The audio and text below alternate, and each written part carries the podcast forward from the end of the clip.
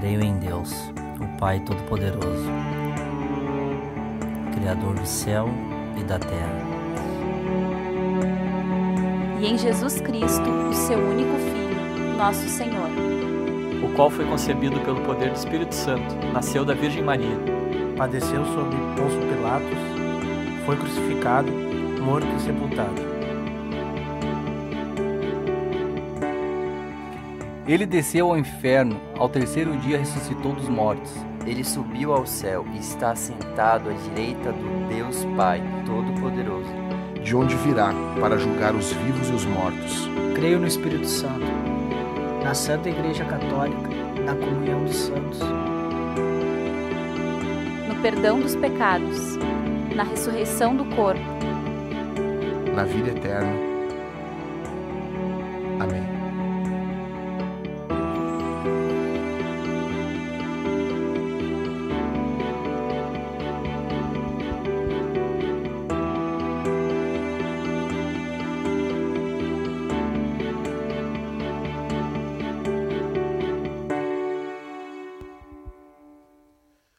Noite, pessoal. Como é que vocês estão? Estão bem mesmo? Bom, pessoal, meu nome é Jackson, sou um dos pastores dessa igreja e é uma alegria muito grande estar com vocês aqui essa noite, tá bom? Uh, bom, a gente está numa série sobre o Credo dos Apóstolos e vocês viram essa semana, uh, essa semana não, agora no culto, o que a gente cantou aqui? Qual foi o tema central das músicas que, gente, que nós cantamos? Não, minha mulher não vale. Tá gravando aí? Qual foi o tema central do que a gente cantou aqui? Qual foi a primeira música que a gente cantou? Tá. A segunda música. Que que é, qual é o tema da segunda música? Tá, isso, exaltação de Cristo, né? Subida de Jesus, né? Qual é a, a, segunda, a, a, última música que nós cantamos agora? Ele é o quê? Ok, nós vamos falar hoje a escritura com base na sétima parte do Credo dos Apóstolos. Ou sexta, né? Porque eu dividi a primeira em duas. Vamos tentar de novo fazer aquele exercício básico? Vamos lá? Se, se não tiver aí, vamos, vamos, vamos de cor mesmo. O Credo dos Apóstolos, como é que é, pessoal?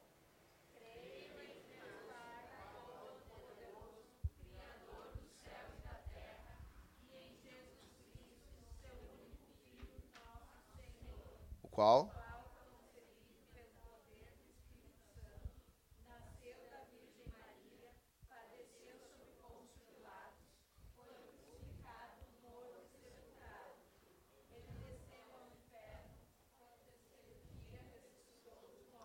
E agora?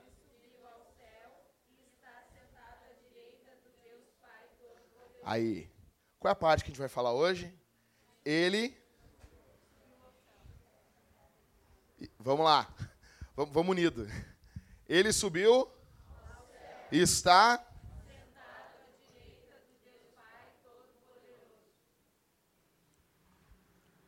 Meu Deus. Não tem como beber isso aqui, Rodrigo. Tá horrível. É o mijo do diabo. O diabo mijou aqui dentro aqui. Meu Deus. O, o Ivan tá bem alegrinho, né, Ivan? Bom, pessoal, esquece a água aí, não dá nada. Bom, pessoal, uh, eu fiz uma entrevista uh, mais ou menos há três anos atrás. Eu falei sobre a exaltação de Jesus. E eu fiz uma entrevista, eu fui no Big Shop, porque não tem um mercado mais de pobre do que o Big Shop. Tem, tem ou não tem? Não tem, né? Não, tô falando assim, mercado grande, de pobre mesmo é o Big. Tu vai no Big Shop e tu deixa o teu calcanhar lá, porque as pessoas embaixo no teu calcanhar. Tá entendendo? Nunca aconteceu com vocês isso? Cara, quando que acontece? Sabe, tá andando aqui, quando vem um bum, dá no teu calcanhar, assim. Entendeu? Com, com o carrinho no teu calcanhar. Deixava, eu deixava, deixava os pedaços do calcanhar, assim.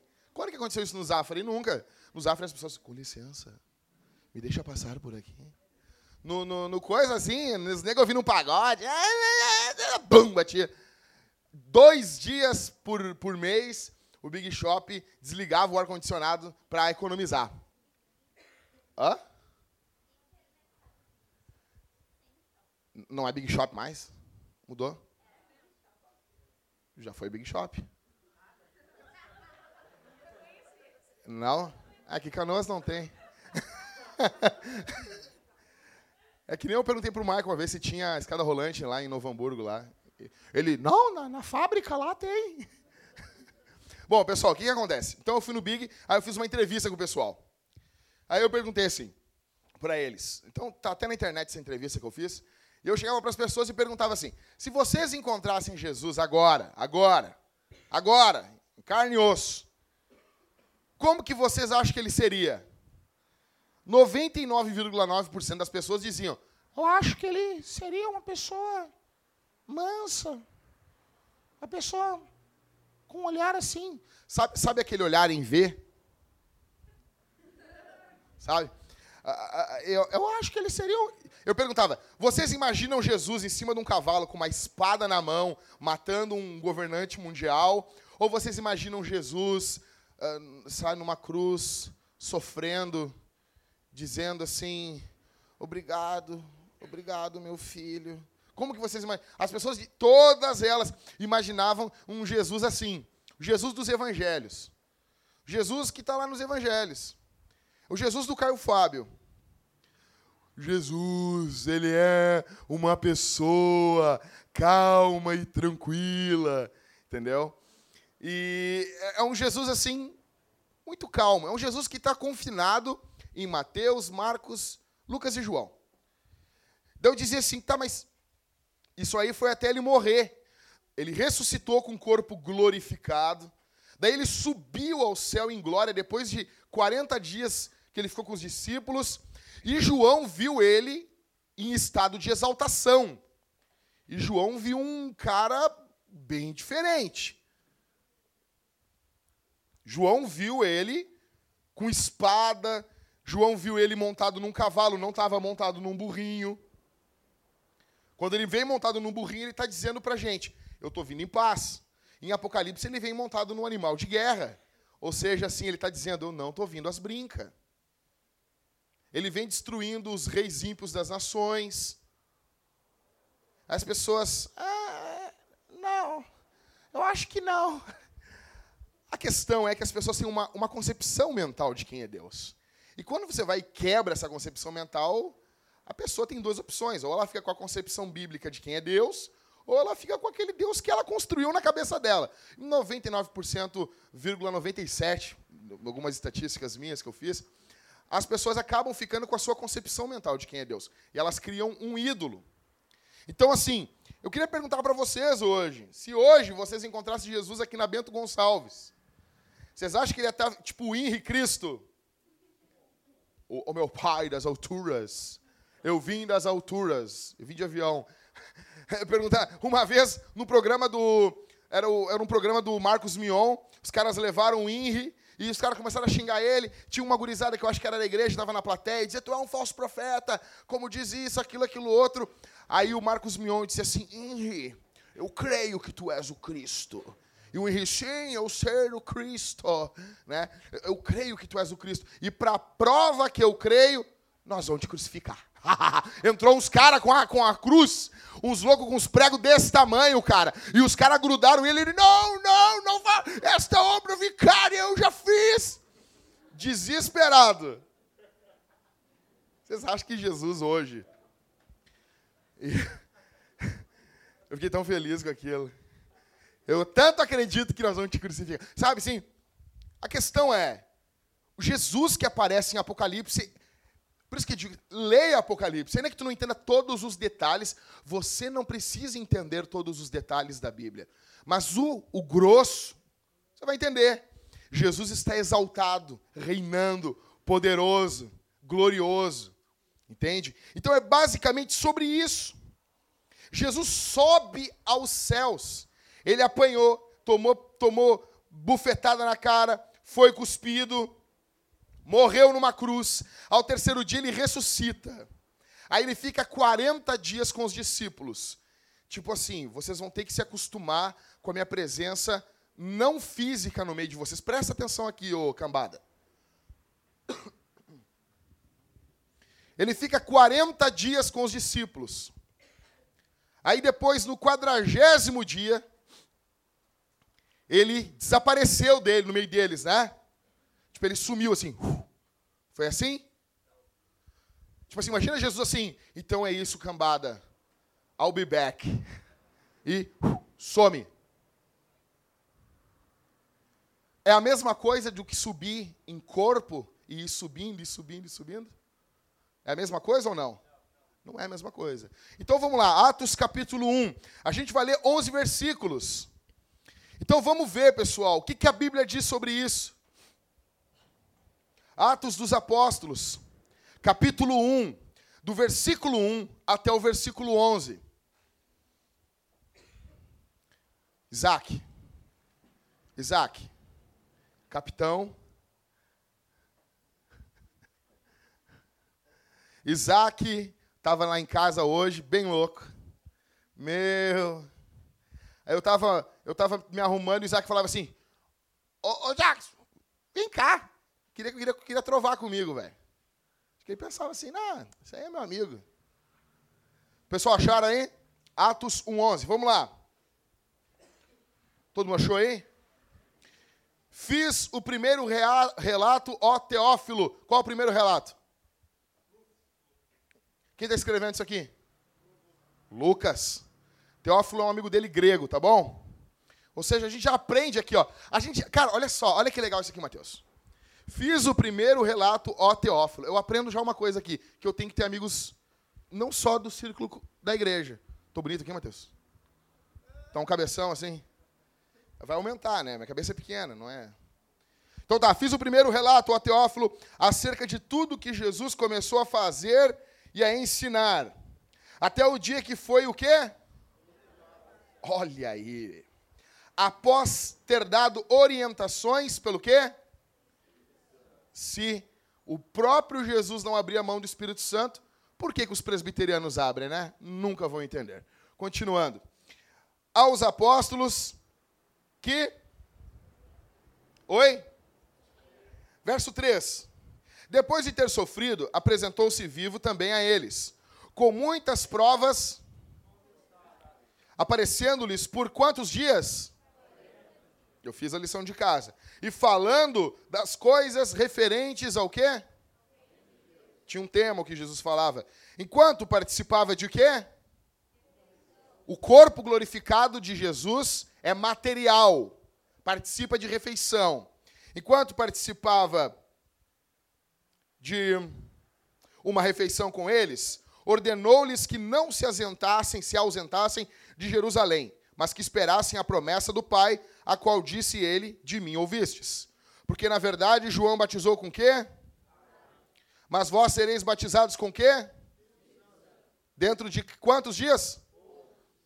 E os que se haviam reunido perguntaram-lhe: Senhor, é este o tempo em que restaurarás o reino para Israel? Ele lhes respondeu: Não vos compete saber os tempos ou as épocas que o Pai reservou por sua autoridade. Aí o verso 8. O verso 8 é o verso mais pentecostal da vida, né? Vamos lá. Cara, o cara nego que foi criado em igreja pentecostal sabe isso de cor. Mas recebereis poder, né? Ao descer sobre vós o Espírito Santo, sereis minhas testemunhas tanto em Jerusalém, Judéia, Samaria e até os confins da terra. Verso 9, pessoal. Depois de dizer essas coisas, ele foi levado às alturas, enquanto eles olhavam. Foi subindo assim. E uma nuvem o encobriu de seus olhos. Verso 10. Estando eles com os olhos fixos no céu, enquanto ele subia, apareceram junto deles dois homens vestidos de quê? Dois anjos. Verso 11: Que lhes disseram: Homens galileus, por que estáis olhando para o céu? Esse Jesus que dentre vós foi elevado ao céu, virá do mesmo modo como o vistes partir. Aí, esse aqui é o relato mais completo sobre a ascensão de Jesus. Isso aqui é fantástico. Olha aqui para mim. Falei para Carol ali, quando eu estava sentado ali do lado dela, eu disse assim: eu amo a teologia por uma coisa. Eu amo quando a teologia tem uma aplicação prática na nossa vida. Quando eu vejo as coisas acontecendo na vida de Jesus, e eu sei assim, Éder, que isso tem a ver com a minha vida. E isso é pregação do Evangelho. Quando eu pego um fato sobre Jesus, sobre o que ele fez ou o que ele ensinou, e isso tem uma aplicação prática. Isso muda coisas do meu dia a dia. E é isso o que o credo nos fala. No capítulo 2 de Atos, versículo 33. Alguém fica de pé e lê para mim aí. Atos 2, 33.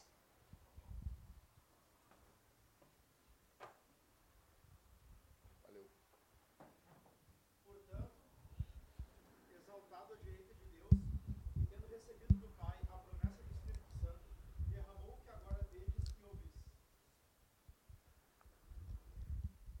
Ou seja, Jesus ele sobe e aqui mesmo em Atos vai ficar apresentado que ele está sentado, assentado à direita de Deus Pai.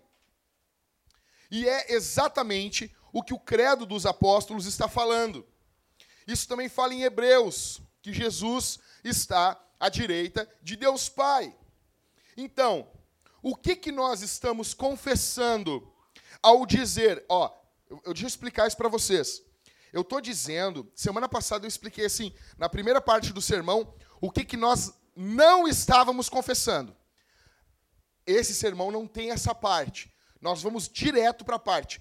O que, que nós estamos confessando ao dizer que Jesus subiu ao céu e está sentado à direita do Deus Pai Todo-Poderoso? O que, que a gente está dizendo com isso? O que, que a gente está falando com isso? Um, Anota aí. Estamos dizendo, em primeiro lugar, o céu é um lugar, é um lugar no espaço-tempo. O céu é um lugar no espaço-tempo. O céu não é um mundo espiritual de borboletas, de unicórnios, de pôneis malditos. Não. O céu não é um, um lugar da Xuxa lua de cristal. Entendeu? Não, não é. Não é, não é. Tudo. Cara, eu vi esse filme no cinema, velho. Que droga. Eu querendo ver o Rambo programado para matar, e minha tia me levava para ver Xuxa Lua de Cristal. Eu ia, ela, ela cuidava da minha prima, ela ia levar minha prima. Tá, tu quer ir, Jackson? Ah, vamos. Aí tu vai lá e vê o Sérgio Malandro como o príncipe encantado. Uma droga isso. É, era o. Não me esqueci o nome dele. Tony, Bonnie, Johnny, alguma coisa assim. Então, Jesus não desapareceu assim. Jesus não estava falando assim, então eu estou falando e né, fez ali e pum, sumiu. Não! Ele não desapareceu do nada, subitamente, e nunca mais foi visto. Ele também não desapareceu aos poucos, que nem o Marty McFly, quando estava lá, quase morrendo, tocando Johnny B. Good, e, e, e, e, você se lembra, né? De Volta para o Futuro 1. E ele vai desaparecendo, desaparecendo, pedaço das mãos, assim, aqueles efeitos toscos da década de 80. Não, não foi isso que aconteceu com Jesus. Jesus, com o corpo dele, o corpo físico uh, ressuscitado, ainda que já estivesse glorificado, era um corpo diferente, mas era o corpo, era material. Ele comeu com os discípulos, ele fez churrasco com os discípulos. Jesus, eu não sei se você sabe disso, Jesus não era vegano. Jesus não era vegetariano. Se você quer ser vegetariano, tudo bem. Você vai ser uma pessoa calma, né? Pessoas assim que pessoas tranquilas, que só bebem coisas descafeinadas. Eu, eu, vou, eu vou ser feliz por você. Mas Jesus não era assim. Jesus comia no mínimo carne de peixe e de cordeiro. Era proibido ser vegetariano em Israel, tá bom? E ainda mais nós agora que não temos o problema da questão do bacon. Então nós temos, pegamos essa carga judaica e ainda comemos bacon, ainda para a glória do nome do Senhor. Aleluia. Então o que acontece, pessoal? Jesus fez churrasco com eles. Onde Jesus fez churrasco? João capítulo 20, capítulo 21. Lá em casa, dois capítulos, Jesus faz churrasco com os caras. Jesus, galdeirão. Eu acredito que naquele momento ali Jesus puxou uma cuia e roncou grosso ali, né? Foi bonito. Jesus, ele com aquele corpo que os caras tocaram, tinha ali, Jesus chega para tua mãe e diz: "Cara, toca no meu lado, vê meu lado furado, toca na minha mão aqui". Ele era um corpo estava junto com eles. Esse Jesus não sumiu, e isso tem uma, uma implicação fantástica. Ele não sumiu, ele não desapareceu, assim como em Guerra nas Estrelas. Não, mas Jesus foi subindo o corpo físico dele foi subindo, porque ele é Deus e homem, e o corpo dele foi subindo, subindo, e os caras ficaram assim. Uou. Aí subiu uma nuvem, uma nuvem assim, tipo, fechou a cortina, e daí chegou dois anjos ali. Ô oh, meu, o que, que vocês estão olhando para cima aí, velho? Pô, mas Jesus subiu, tá, mas. Vocês, vocês não. A vida segue. Então vamos lá. E do mesmo jeito que ele subiu, ele vai voltar. Então, o fato, todos os teólogos dizem que o fato dele subir dessa forma, ele está nos mostrando que o céu é algo que está dentro da criação. O céu não é somente um mundo espiritual, aonde não, não aonde, meu Deus, tanto que, tanto que o cristianismo não considera a carne, o corpo, como algo ruim. Quem considera o corpo como algo ruim são religiões gnósticas.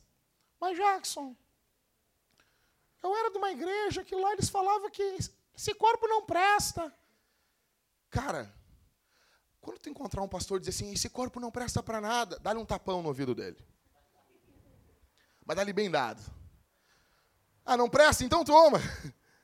A questão é o seguinte: o cristianismo, diferente das religiões pagãs da sua época, nunca viu, nunca olhou, enxergou o corpo como algo que não tenha dignidade em si. Pelo contrário, o corpo sempre teve dignidade, tanto que a Bíblia apresenta em Coríntios, Paulo falando que o nosso corpo é templo, é morada do Espírito Santo. Você tem noção disso? Você tem noção que, que Deus não habita em templos feitos por mãos humanas. Que isso aqui é para os templos se reunirem aqui. E nós formamos um templo só que é a igreja. A igreja é a reunião. Ainda que a gente chame assim, não, ah, vamos lá na igreja. A gente chama a estrutura de igreja, não tem problema, não é pecado. Porque a gente também fala, vou tomar um copo d'água, vou comer um prato de comida. Vocês entendem? Isso é uma linguagem figurada.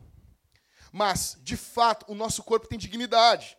Então, assim, a pergunta que vem: Jackson, nós podemos então ir lá até o céu subindo com uma nave espacial? Não! Mas, mas, mas Jackson, você está dizendo que o céu é um lugar físico, logo podemos ir. Não, cabeção. O simples fato de ser um lugar físico não quer dizer que você pode chegar lá de qualquer jeito. Como que a gente chega até o céu? Jesus disse: Eu sou o quê? Caminho. Só isso aí já um pé nos peitos. Jesus disse: Eu sou o caminho. Eu sou o caminho, a verdade e a vida. Ninguém, ninguém do grego, ninguém, vem ao Pai a não ser por mim. Te cantou isso aqui. Mas a questão é assim, como não, já se é um lugar físico, por que eu não chego? Se é um lugar no espaço-tempo, por que eu não posso chegar? A questão é simples, vamos lá. Vocês se lembram lá quando Elias estava com o Geazi no Antigo Testamento e vem os caras, se não me engano, de Acabe para pegar ele e fazer uma bagunça com ele. E Geazi está apavorado, meu Deus, e agora não sei o quê. Aí Elias diz assim, Senhor, abre os olhos do moço. Aí ele, e ele olhou carros e cavaleiros que estavam nos montes. O que quer dizer isso? Os anjos já estavam lá, só que eles não estavam vendo. O fato de alguém poder chegar geograficamente até onde está o céu, não quer dizer que o céu não está lá, a pessoa está ocultada de ver, mas provavelmente está muito e muito distante de nós, mas está dentro da criação. Sabe por quê? Jesus subiu com o corpo dele até o céu. Isso muda tudo.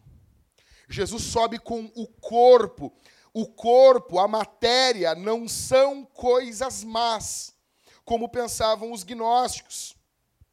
Isso tem implicação? Qual a implicação prática para a sua vida? Que o teu corpo, ele tem que ter santidade também. Nada daquela, daquela filosofia do Alexandre Pires. Estou fazendo amor, sabe? Com outra pessoa, mas meu coração vai ser pra sempre. Ah, ó, ó, mulher, se tu ouvir um, um migué desse aí, tu é uma idiota. O cara lá, tô fazendo amor, né? Com outra pessoa. Oh, meu coração vai ser pra sempre teu. Por, tem a versão gospel, eu já falei isso pra vocês, né? Da Aline Barros, né? Vocês lembram, sabe disso aí? Tem a versão gospel. A Aline Barros canta assim: Se o meu corpo errar o caminho, meu coração clamará por ti. Como assim? O corpo erra, o coração clama. Tá entendendo? O corpo faz um, né? Então, assim, o que eu quero dizer para vocês? O corpo de vocês é algo santo. Dá para virar um pouquinho mais para mim aqui, Rodrigo? Chega me dar um nervoso, parece que é uma água que eu não posso beber. E pode botar no 3 ali. Desgaste isso aí em nome de Jesus. Tá bom? Valeu? Ou seja, o teu corpo é santo, velho. O teu corpo é separado para Deus. O teu corpo é santificado para o Senhor, e o teu corpo é todo o teu corpo. Por isso, cara, que a gente tem que pegar e tem que, principalmente, aquele que tem um compromisso com o Evangelho. Você que está aqui hoje, me ouvindo, e dizendo assim: ah, vou lá curtir um sermãozinho lá e já era. Eu quero dizer para você algo muito sério. O que você faz com o teu corpo não é algo de o íntimo e privado. O que você faz com teus órgãos sexuais é algo muito sério. Porque o teu corpo é santo. E o sexo é um presente de Deus para o casamento. É um presente de Deus para ser desfrutado dentro do casamento. O que você faz com os seus órgãos sexuais é algo muito sério. A minha pergunta é: você usa isso, o teu corpo, dentro do casamento? Ou não? A gente vê que Jesus ele vem salvar a gente por completo. O céu é um lugar físico dentro do espaço-tempo. Ele sobe em corpo para o céu, mostrando ali que o nosso corpo tem uma santidade intrínseca dele. E o problema hoje é que a, me dá uma agonia pregar, às vezes, aqui no culto, aqui em outras igrejas. As pessoas têm umas caras de santa, velho. Umas caras de santo, assim. Sabe? Nunca pensou nada impuro, nunca. Eu tô angustiado, velho. Será que é só eu que sou imundo, Rodrigo? Porque eh, antigamente eu me lembro, cara, era jovem, procurava os caras, pedia ajuda, tava. Agora não, cara. Só quero dizer uma coisa para vocês, cara. Existe um Deus no céu que revela. Existe um Deus que revela segredos. Existe um Deus que não permite que os homens brinquem diante da presença dele. Existe um Deus no céu que não deixa que as pessoas zombem dos servos de Deus. Eu quero dizer uma coisa, eu brinco com vocês, eu conto piada, cara. Mas eu tenho certeza, cara, que nada, Deus não vai permitir que a nossa igreja seja maculada por besteira, por gente maliciosa vivendo uma vida dupla aqui dentro. Eu estou falando aqui para os membros da Vintage. Existe um Deus no céu que revela, existe um Deus no céu que tira a máscara, existe um Deus no céu que mostra quem a gente é. O que você faz com o seu corpo? Você tem que pedir perdão, você tem que se arrepender dos seus pecados. Você tem que. Você, cara.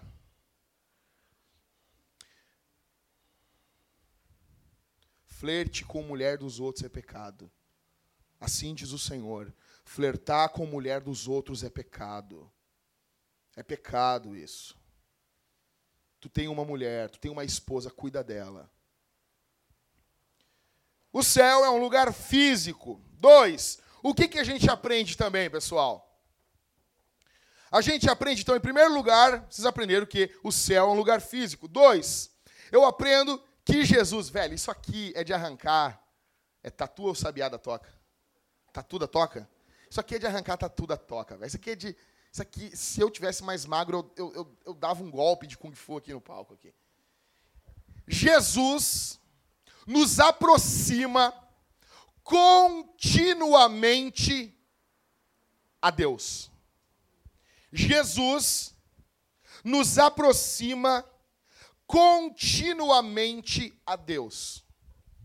Vamos lá.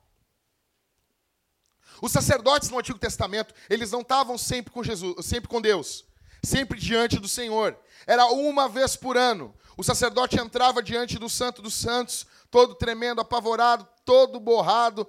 Borrado não é errado, né? Errado? Não?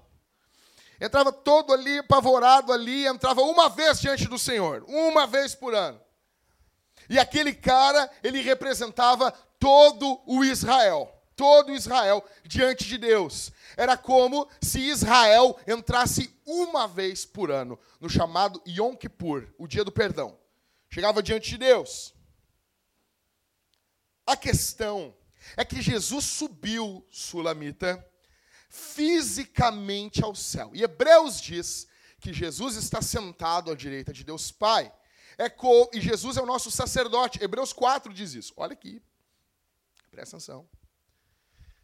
Ou seja, o, nosso, o sacerdote do povo de Israel, Éder, entrava uma vez por ano ali e já saía. Tinha um véu. O nosso sacerdote, ele está 24 horas por dia sete dias por semana, 31 dias por mês, 366 dias por ano diante de Deus. Paulo vai falar que Jesus é o cabeça da igreja e nós somos o seu corpo. Ou seja, Jesus está diante do Pai todo o tempo e ele é o nosso sacerdote. Por causa do sacrifício de Jesus, você e eu estamos 24 horas diante de Deus. Então você está caminhando assim e veio uma angústia grande no coração, recebeu uma notícia terrível e você pode assim parar, parar ali na hora ali, Senhor, e já orar e por intermédio de Jesus já falar com Deus, Senhor, sem precisar de sacrifício, sem precisar, na verdade precisou o de Jesus, mas você não precisa fazer não precisa pegar uma pombinha, não precisa pegar um, uma, uma ovelhinha, não precisa pegar nada e matar nada. É que você não valoriza isso porque você nunca passou pelo Antigo Testamento. Mas não era do jeito que é hoje. Você pode dar hora para o Senhor, me ajuda, Senhor. E é tão fácil, é tão de graça que a gente não valoriza.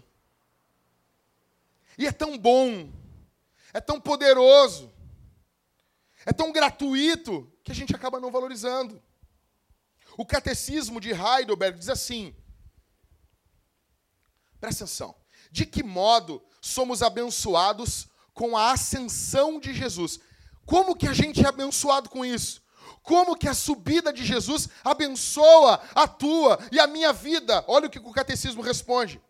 Nós temos a nossa carne no céu como garantia segura de que ele, o nosso cabeça, também nos levará para si como membros seus. Você tem noção do que é isso? Jesus está à direita de Deus, Cauê, não só como Deus, ele está como homem. Tem um homem do lado de Deus Pai, o Deus Filho. Tem noção do que é isso? Adão pegou você e eu e nos esculachou, e derrubou a raça humana. Toda essa desgraça é culpa do pecado seu, meu, que veio por intermédio de Adão. Adão nos derrubou, Adão nos jogou no chão. Só que Jesus nos exaltou. Ele exaltou, ele foi exaltado, e na exaltação de Jesus, a carne, a natureza humana é exaltada junto. Tem noção do que é isso? Esse primeiro pedaço, quando os escritores do catecismo de Heidelberg dizem: temos a nossa carne no céu. Isso é violento, cara. Isso é violento. Nós temos um homem que está representando a gente no céu. Isso, isso aqui, velho, é poderoso demais. Nós estamos 24 horas diante do Senhor. A oração sua chega ao Pai por causa de Jesus.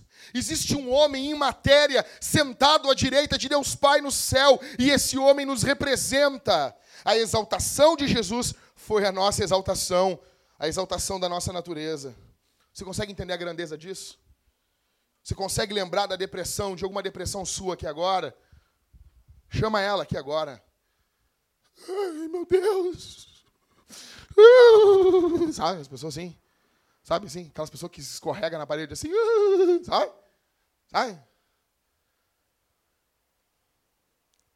D- Diz uma depressão aí, meu velho. Me diz uma. Diz para essa depressão assim: a minha carne está no céu com Jesus. Diz para ela. Diz para o teu medo isso. Diz para as tuas angústias, para os teus fantasmas. Diz isso. Eu sou um pecador, miserável, imundo, mas Jesus morreu na cruz pelos meus pecados e exaltou a minha carne, e agora Ele está diante de Deus Pai. Eu continuo sendo pecador, mas eu tenho alguém que intercede por mim junto ao Pai. Você tem noção disso? Você consegue ver como isso é maior do que tudo que o mundo oferece para você? Você tem noção como, como o pecado é um lixo? Como o pecado é uma loucura? Você tem noção como, como as- o, que, o que o mundo oferece para você e para mim é, é ninharia, velho? Tem noção como isso é um lixo? Você consegue ver como isso é maior do que o pecado? Mas vamos lá. Alguém lê para mim aí, ô, ô Liscano. Romanos 8,34. Ismael, Hebreus 7, 24. Os dois passam aqui, por favor. Rapidão.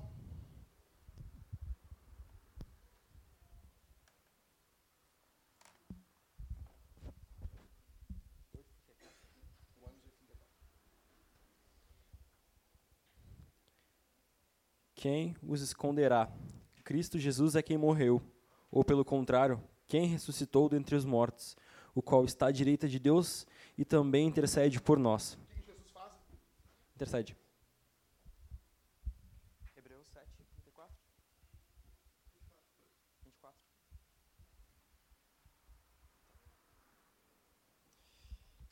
Este, no entanto, porque continua para sempre, tem o seu sacerdócio imutável.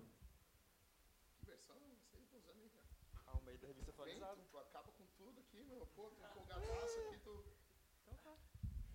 Lê de novo isso aí, cara.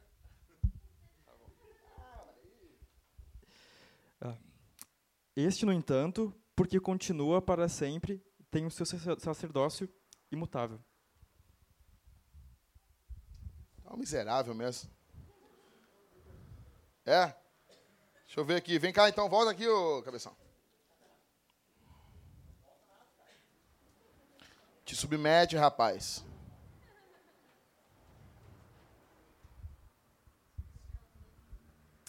Por isso também pode. Beleza. Por isso também pode salvar totalmente os que por ele se chegam a Deus, vivendo sempre para interceder por eles. Vivendo o quê? Sempre para interceder por eles. Fala no microfone isso aí, Mudice. Beleza, beleza. Eu vou ler tudo de novo, beleza? Não, só essa parte. Tá, beleza. Vivendo sempre para interceder por eles. Isso é brutal, cara. Isso é brutal. Vivendo sempre para interceder por eles, cara. Você tem noção que é isso? Tem noção que esse é um tema central do Novo Testamento? A intercessão de Jesus. Olha aqui, eu conheci um amigo meu. Eu brinco com os presbiterianos, mas ele, ele apesar de ser presbiteriano, era crente também. Por que, que eu faço isso? Eu brincando, cara. E, e ele, ele contou para mim que uma vez ele começou a ser tentado a blasfemar contra Jesus, mas tentado, com violência. E vinha muita vontade no coração dele para blasfemar contra Jesus. E ele foi orando a Deus, buscando a Deus, e ele contou que aquilo estava consumindo as forças dele. E teve um dia que ele chegou em casa chorando, e ele disse assim: Senhor, eu não consigo mais orar. Eu preciso que o Senhor ore por mim. Que o Senhor interceda por mim. A Escritura diz que o Senhor intercede por mim. E ele contou que ele teve uma experiência espiritual, um presbiteriano, teve uma experiência espiritual com o Senhor, ao ponto dele contou que aquilo tudo foi expulso da vida dele. A questão, pessoal, eu já ouvi muitos, muitas pessoas dizendo assim: Jesus está intercedendo diante do Pai só com a presença dele. Não é que Jesus está orando, está falando, falando o nome do Cauê, falando. Não, isso aí não. Jesus está de boas lá, Aí de vez em quando o pai olha pro filho, bah, não, não. Ele fez vários bagulho lá, eu tenho que fazer por causa dele. A questão é que o Wayne Gruden chega com os dois pés nos peitos. E ele chega dizendo assim: não, velho. O termo intercessão, que é usado em Hebreus, que é usado em Romanos, é usado para orações normais em todo o resto da Escritura. Não há questão, não há razão nenhuma para nós pensarmos que Jesus intercede somente com a presença dele. Jesus está literalmente orando por mim e por você. Tem noção que é isso? Jesus está literalmente intercedendo por mim e por você. Jesus e outro, quem está orando por você não é o liscano que mal conhece a tua vida, não é eu que conheço algumas coisinhas da tua vida, não, é Jesus. Jesus conhece todas as tuas e as minhas debilidades, então ele ora com sabedoria. É Deus e Filho orando ao mesmo tempo. É o Deus, é o Deus homem, melhor dizendo, orando ao mesmo tempo.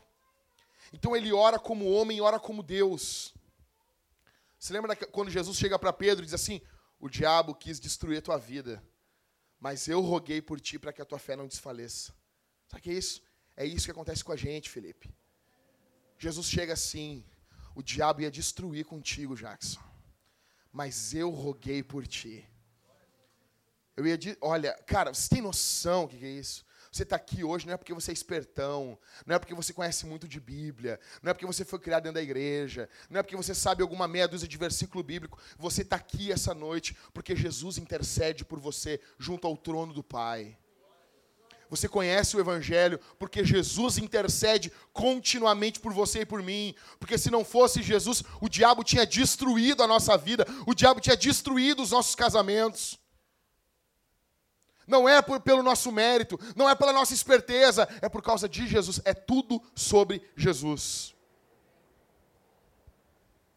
Ele é compreensivo, ele é bondoso. Ele se identifica conosco. Isso não faz com que você seja negligente com a sua oração, pelo contrário, isso faz com que nós sejamos gratos a Deus. Tem muita gente aqui, pessoal, que tem uma vida medíocre de oração e ainda está de pé diante de Deus, porque Jesus está intercedendo por ela.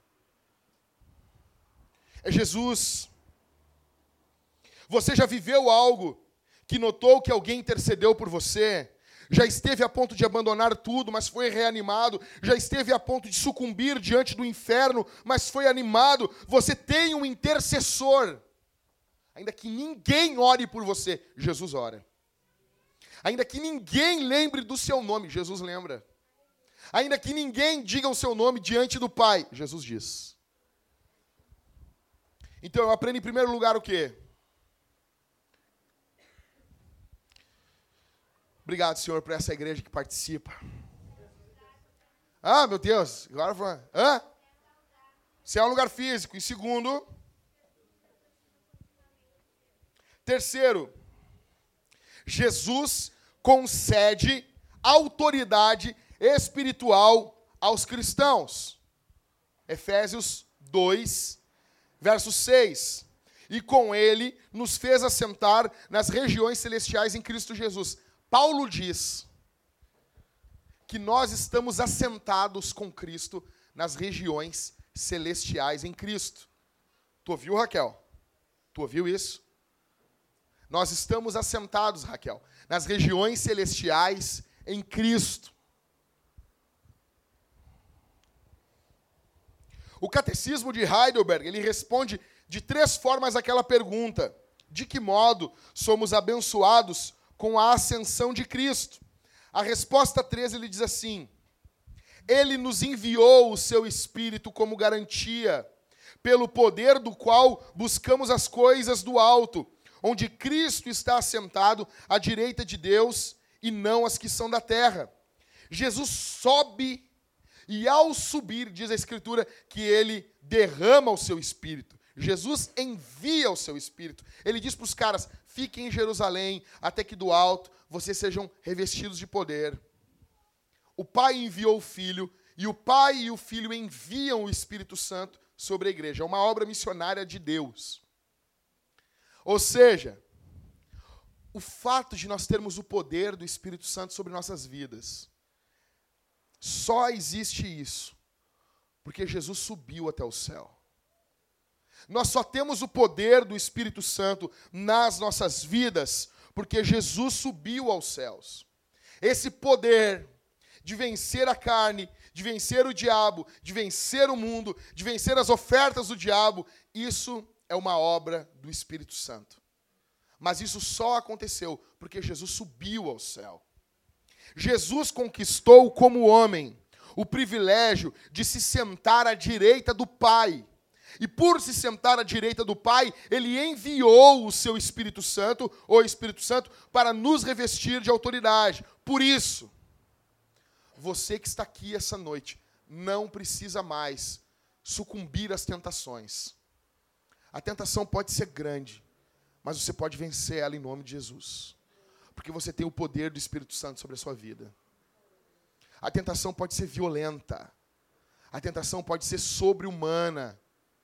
Como diz Coríntios, capítulo 1, verso 8. Mas você pode vencer em nome de Jesus.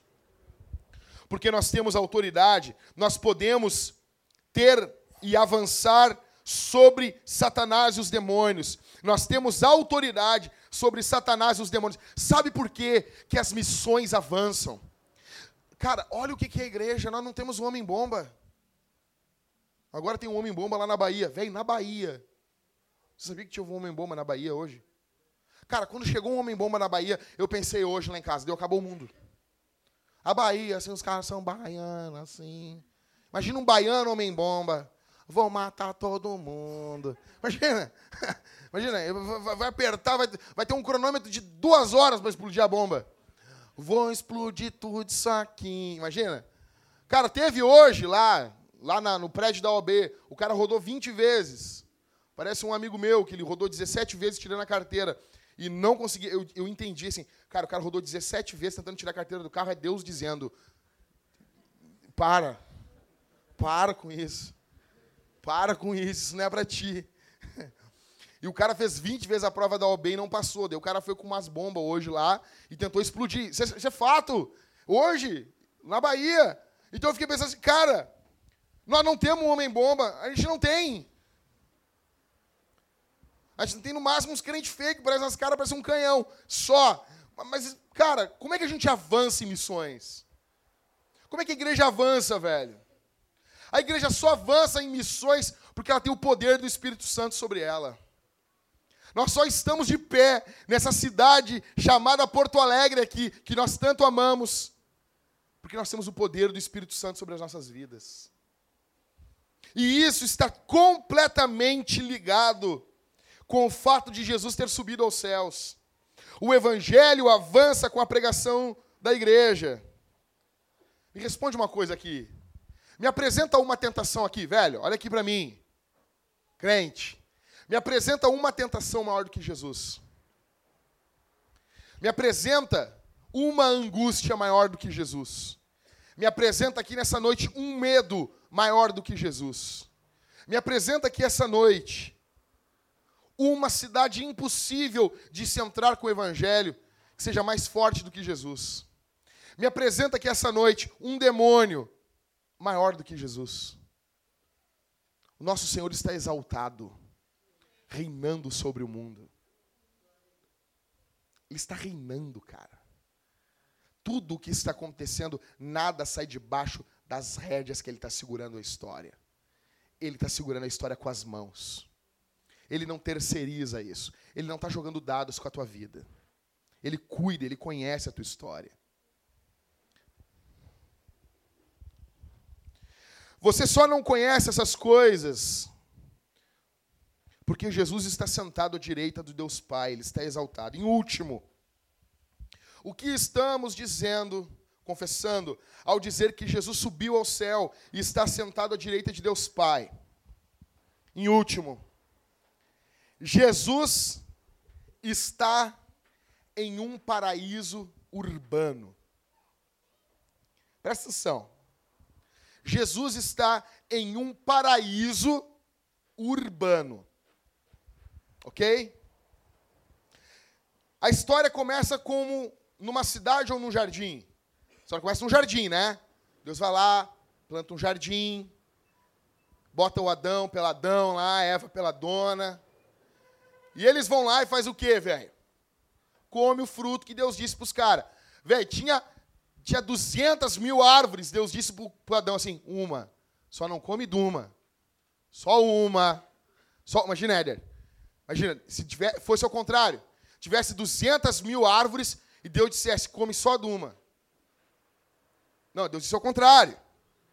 Isso aqui tudo é teu, Adão. É só de uma. Só uma. Que, que Adão foi lá e fez? Ah, mas a Eva pegou primeiro. Azar. Azar. Deu, quando a Eva pegou no fruto, não deu nada. Porque o líder ali é Adão. Adão pegou o fruto, Deus chegou. Adão, o que, que tu fez, Adão? Né? E Adão, tipo a gente, a gente, os homens gostam de fugir dos problemas, né? A gente tem esse mal de Adão até hoje. Então, aí eles pecam, a criação foi amaldiçoada. Velho, presta atenção nisso aqui.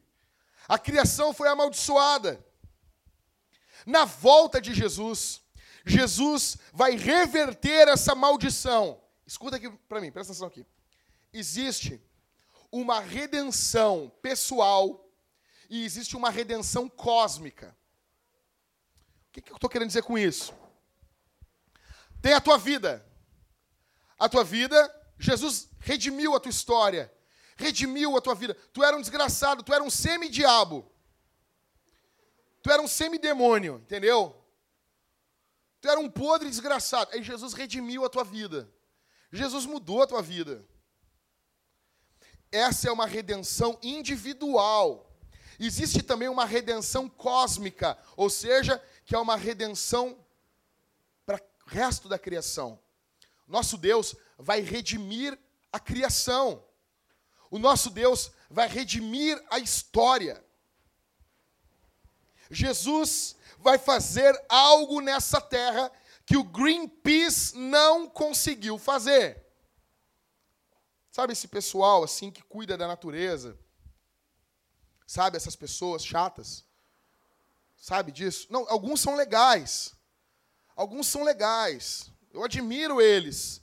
Tem um cargueiro no Pacífico e o cara tá em cima de um bote feito de garrafa PET. Velho, eu acho bonito isso. Com uma, com uma faixa salvem as baleias.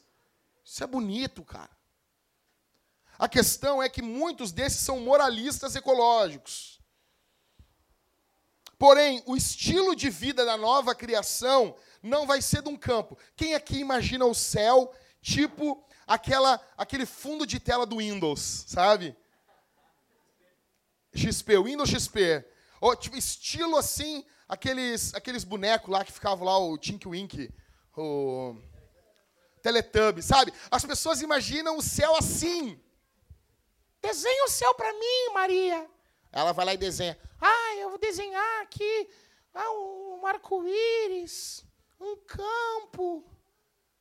Vou desenhar aqui ah, as pessoas andando com as roupas esvoaçantes. Sabe? Não vai ter maconha no céu. Para com isso. Por que, que as pessoas imaginam o céu um campo? Não, não é com campo. Não vai ter golfe no céu.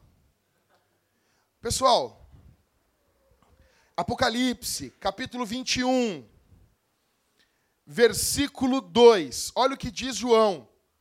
Isso aqui é spoiler, tá? Porque é o final da história, daí tu sabe o, a finaleira do que vai acontecer. Vamos lá. Vi a cidade santa. Oh, não é o jardim santo. A Nova Jerusalém é o que? É o Jardim Santo ou é a Cidade Santa? Cidade, velho. Que descia do céu, da parte de Deus, enfeitada como uma noiva preparada para o seu noivo. Ou seja, não vai ter Vitoriléu no céu. Deus e eu no sertão. Sabe essa vida pacata, essa coisa assim? Deus, não, não, cara, vai, vai ser uma cidade. Aí tu pega o número de salvos que já, já existiram, aí tu bota tudo dentro de uma cidade, tu imagina o tamanho da cidade. Vai ser uma cidade grande. A história da Bíblia, ela não vai de um jardim até outro jardim, ela vai de um jardim até uma cidade. As cidades estão nos planos de Deus. Deus ama cidades. Ainda que eu e você olhemos a cidade como algo, como fruto do pecado. A gente olha a cidade, a gente já pensa o quê? Crime, prostituição, drogas, perigo, assalto. Né? Eu, vi um, eu vi hoje um cara que o cara se ajoelhou para entregar um, um anel para a guria, Rodrigo. Vi um cara e passou e roubou o anel. Imagina, sério? Imagina, imagina tu te ajoelhando assim, entregando um anelzinho para Jéssica assim, Rodrigo. E passando um cara e roubando o teu anelzinho. Cara, eu ia olhar para ela e dizer assim, ah, tô brincando, era, era de chiclete. Tá entendendo? Não! A história da Bíblia, ela vai de um jardim até a cidade. Até 2030, 60% da população mundial viverá em cidades. Então, nós pensamos em cidade, pecados, vícios, crimes, violências, drogas, abuso sexual. A revelação para nós aqui essa noite é que Jesus está numa cidade com os que foram para o céu. Eles não estão num campo. Pensa agora em quem morreu e foi agora para o céu. Tu imagina que ele está com o chinelão lá, com as roupas largas lá, seu Felipe. Não! Eles não estão assim. Pô, tem pavimento. João diz isso, velho. Não, não estão com essas roupas de batismo nessas igrejas assim. Não. Ou seja, eles estão junto com Jesus em uma cidade. A revelação, Apocalipse diz que Jesus vai reinar de uma cidade. Faz, o que, que isso tem a ver com a gente aqui hoje? Isso faz com que a gente ame as cidades.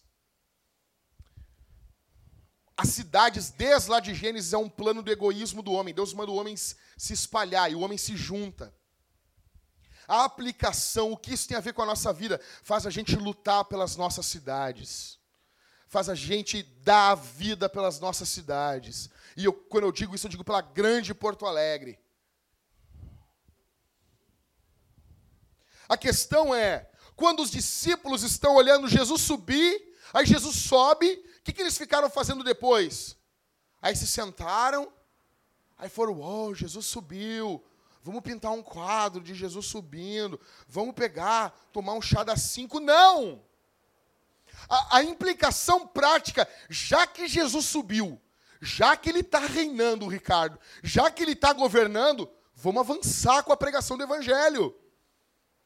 Essa mente na eternidade trouxe atividade terrestre. A igreja se doa por Jerusalém, a igreja se doa por Samaria, a igreja se doa pela Judéia e a igreja se doa pelos confins da terra, porque Jesus subiu e está reinando.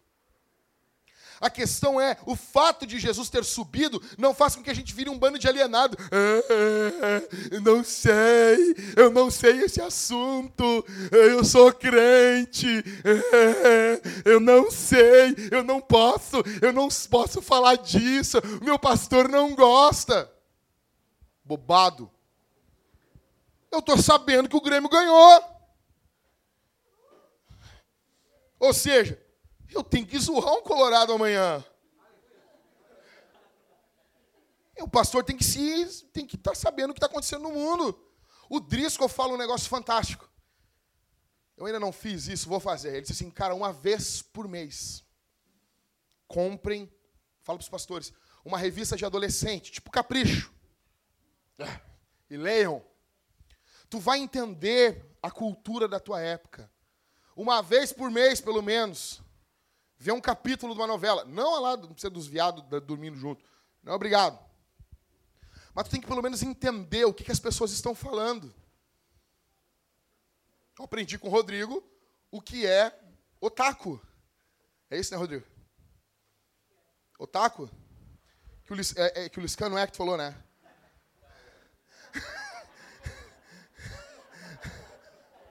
foi, o, foi o Rodrigo que disse, cara. Não.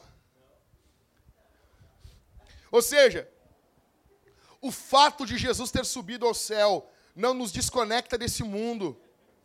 Para a gente pregar o evangelho, como é que você vai falar, vai chegar para conversar com os seus colegas? Como que você vai falar de Jesus no teu trabalho se você não sabe o que eles estão falando, meu velho? Eles não ficam parados pensando somente no céu. Eu quero que você pense no céu, eu quero.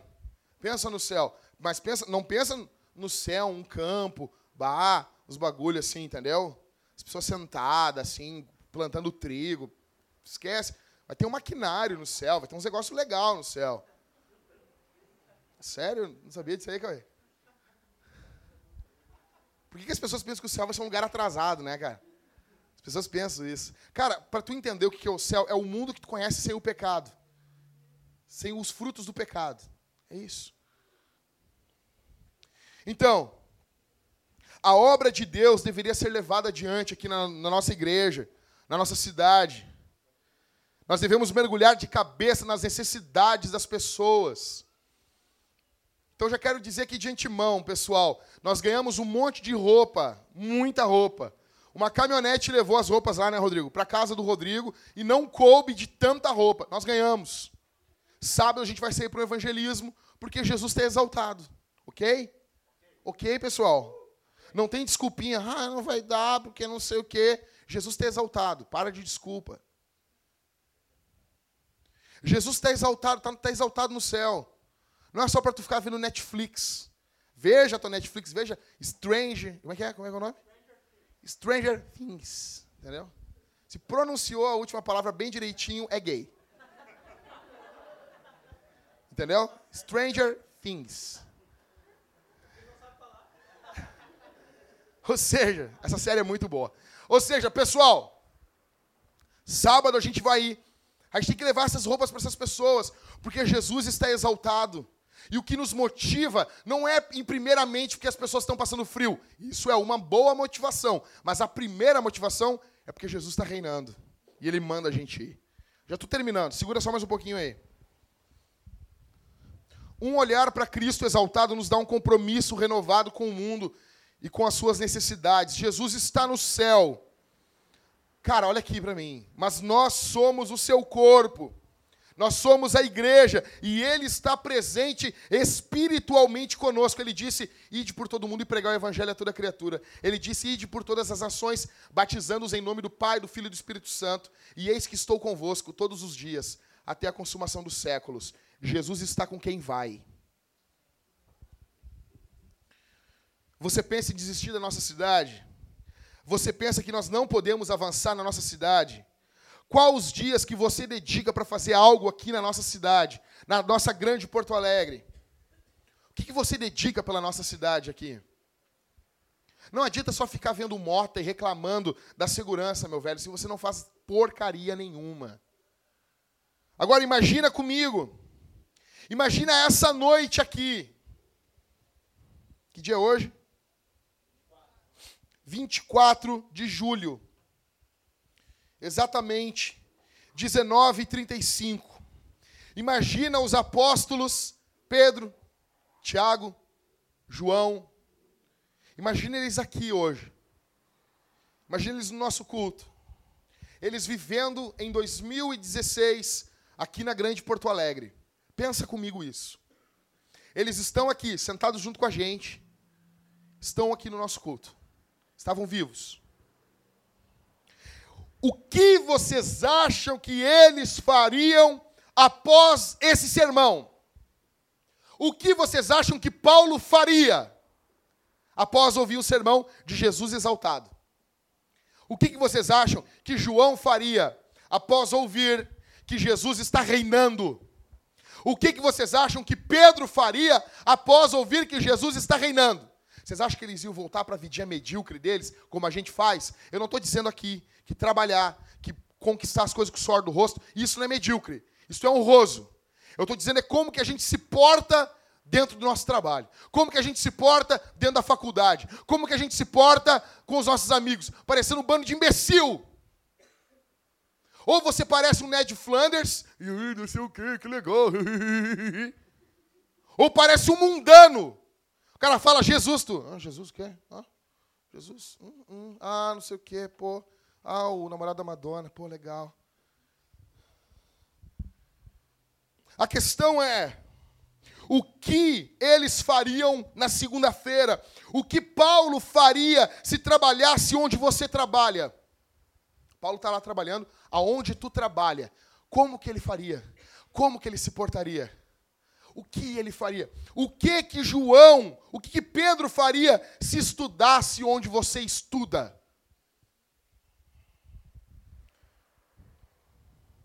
O que João faria se vivesse na família que você vive?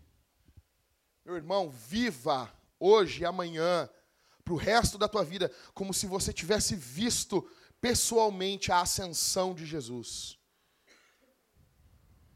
Isso é sério.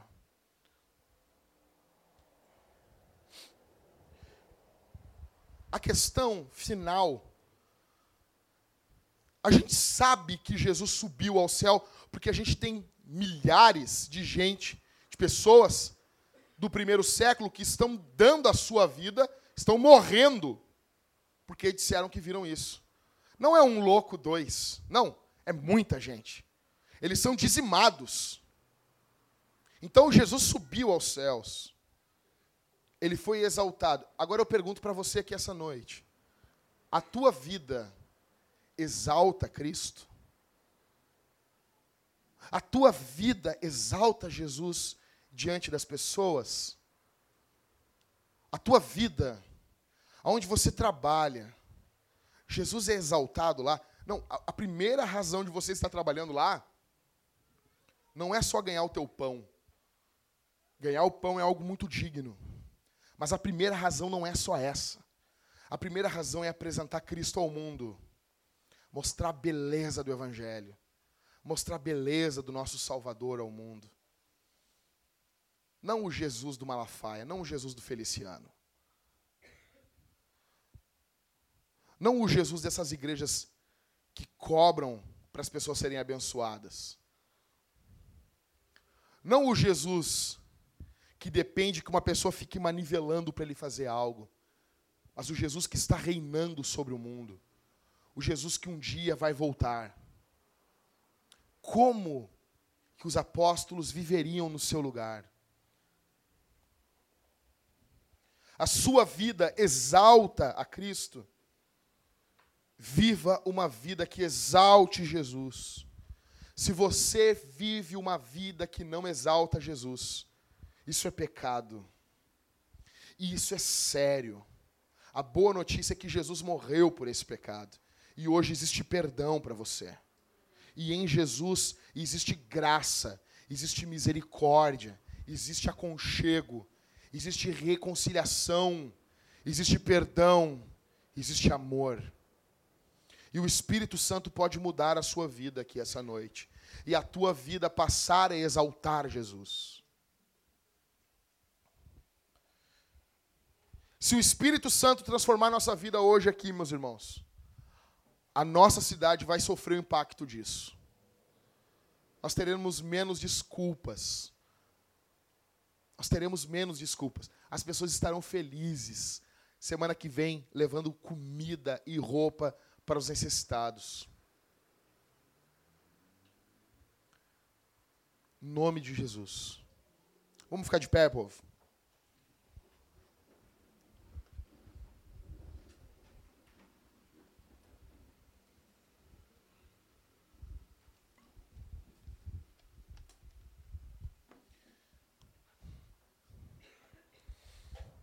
Vamos orar? Vamos orar. A graça, a perdão em Jesus aqui essa noite. Feche seus olhos. Vamos orar. Feche os olhos. Todos, feche os olhos. A banda já pode passar para cá. Pelo amor de Deus, nome de Jesus. Vamos orar, povo.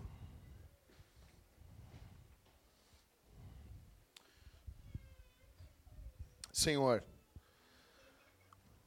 obrigado pela tua palavra que o Senhor mais uma vez nos deu. Obrigado pelo poder do Evangelho. Obrigado, Senhor, porque o Senhor morreu em uma cruz, pagou o preço que era nosso, sofreu a ira de Deus que nós não conseguiríamos sofrer. O Senhor nos amou, estando nós ainda mergulhados nos nossos pecados. O Senhor é um Deus bondoso, justo e santo. Onde estaríamos nós se não fosse o teu evangelho? Onde estaríamos nós se não fosse a tua cruz? Senhor, em nome de Jesus nós repreendemos os demônios que tentam destruir essa igreja. Em nome de Jesus, todos os demônios que tentam destruir a nossa igreja sejam expulsos pelo poder do Cristo exaltado. Pelo poder do Cristo exaltado, demônios sejam expulsos para a glória do nome de Jesus. Senhor, eu oro pelos meus irmãos que estão sucumbindo diante das tentações. Fortalece os teus filhos. Eu oro pelas minhas irmãs que estão aqui, que estão sucumbindo diante de tentações. Fortalece tuas filhas. Transforma, dá novos desejos, dá novos anseios para a glória, para a honra, para a exaltação do teu nome. Ainda que o Senhor seja exaltado, seja exaltado aqui nessa noite, uma vez mais. Nós queremos ver o teu nome cada vez mais grande, maior, Senhor. Nós queremos ver o teu nome cada vez mais exaltado. Exalta o teu nome, exalta a tua majestade diante dos nossos olhos aqui essa noite. Enche-nos, Senhor, da tua glória. Enche-nos, Senhor, do teu poder. Que nós possamos ficar maravilhados diante da tua cruz. Te exalta, Senhor. Faz-te grande diante dos nossos olhos.